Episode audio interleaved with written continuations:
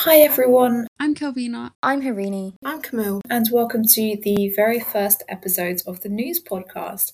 Before we begin, we just wanted to say a huge thank you to everyone who has supported us and made this possible, and to everyone who's tuning in right now.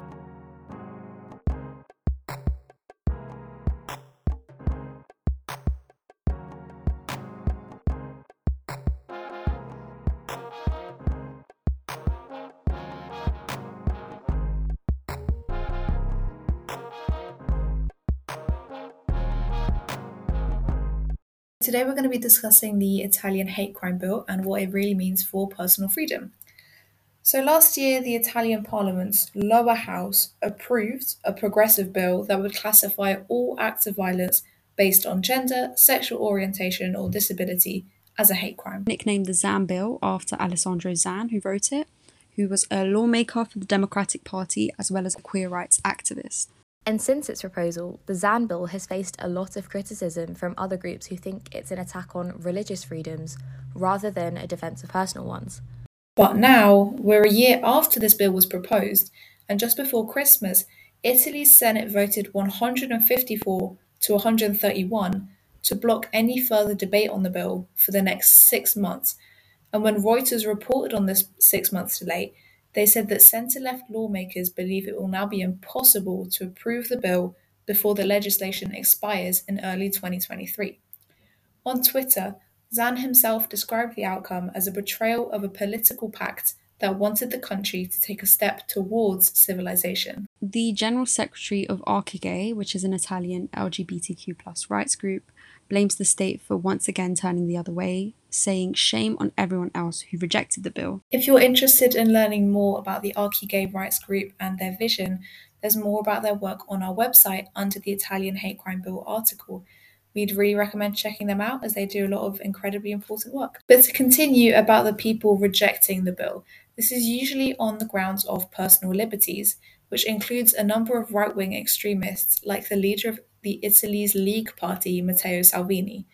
He's repeatedly referred to the bill as the gagging law, itself an implied homophobic joke, and complains that under the proposed legislation, those that think a mum is a mum and a dad is a dad would by default be sent to prison. Andrea Ostellari, another League Party member of the Senate, and crucially, the president of the Senate's Justice Committee, delayed the vote on the bill for almost as long as Italian Senate law would allow. This ideology has been overseen by the Italian president, Sergio Mattarella, who, since the beginning of this debate, has stood by and allowed homophobic, misogynistic, and ableist rhetoric to be used repeatedly by his deputies when discussing this incredibly serious issue. I watched an interview with the Guardian newspaper earlier this year where Zan had complained that the bill was being held hostage by the president, who, despite being from the left leaning Christian Democracy Party, refused to schedule the vote due to the dissent of various members of his own party. Now, crucially, when we look at impeded liberties, and especially religious liberties in Italy,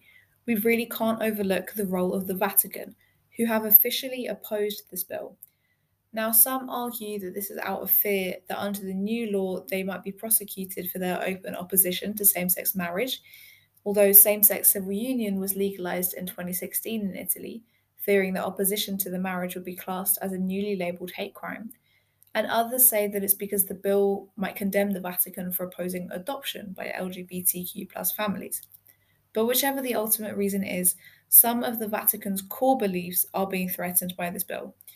So when we then add that the bill would require Catholic schools in Italy to dedicate one day a year to fighting homophobia and transphobia, the Vatican is unlikely to agree in 2016, the Pope himself wrote that it needs to be emphasized that biological sex and the socio-cultural role of sex, so gender, can be distinguished but not separated.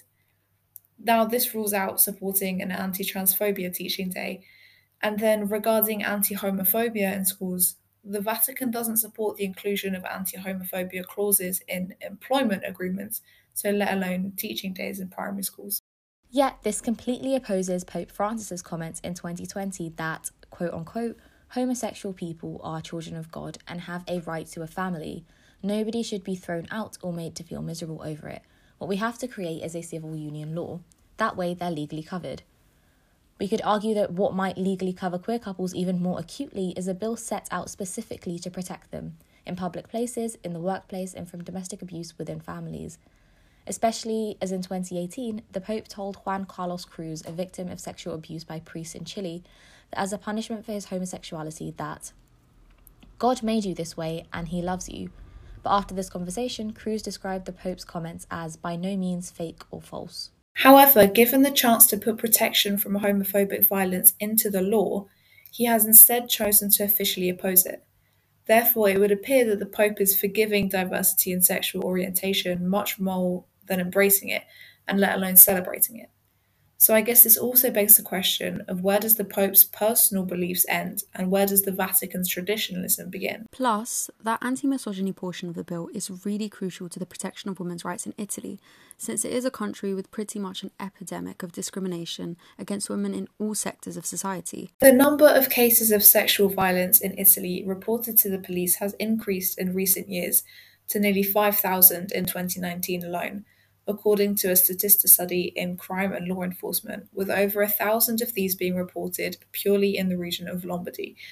But the estimated figures are significantly higher, as in all countries, but this is especially due to Italy's controversial aspect of rape cases being the mandatory querela. This means that the rape victim must make a formal request to the state to press charges against their attacker and cannot withdraw their charges under any circumstances.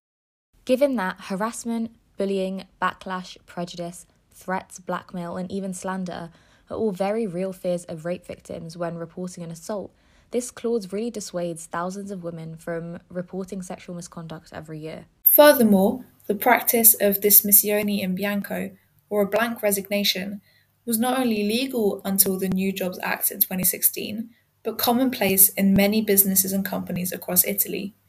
This was a requirement for employees to fill out a blank resignation notice at the time of hiring. Not only is this ominous in itself, but the date was crucially to be left blank, and the vast majority of these employees were women.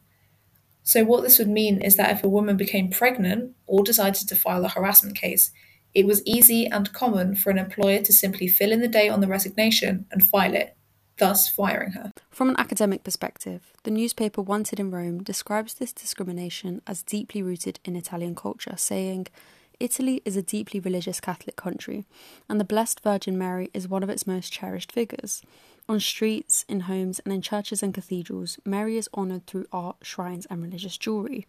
As such, the importance of the mother is manifest in the Italian family model, where the mother is cherished as a beacon of matronly warmth and nurturing, the idea of the Italian mother has turned into an international stereotype a strong, capable woman who spends her days cooking for doting children. Though respect for women appears to be a natural facet of Italian culture, in reality, Italy has a long history of sexism and its effects are alive and well in modern society. Regardless of its origins in traditional Italian society or beliefs about the religious freedom of the Catholic Church in Italy, essentially the Zan bill seeks to protect the human rights of Italy's marginalised groups who face risks of discrimination and violence in every aspect of their lives, despite heavy criticism from traditional Italian society. You might have seen viral videos of the dozens of right wing men in the Senate in Italy cheering and whooping and clapping as this bill was rejected which is a stain on modern Italian politics. And for the victims of these crimes in Italy, it may take an impossibly long time for them to ever trust their government again. Thank you so much for listening to this first episode of the Nous Podcast. We hope you found it informative and that you'll tune into the next one. If you have any requests for something you'd like to hear us discuss, please let us know at, at nous underscore LDN on Instagram or email us at admin at nouslondon.co.uk, or you can find all of our contact information on our website, www.nouslondon.co.uk, where you'll also find many, many articles about a range of different things written by a range of different fascinating people. That's all from us. This was the Nous Podcast.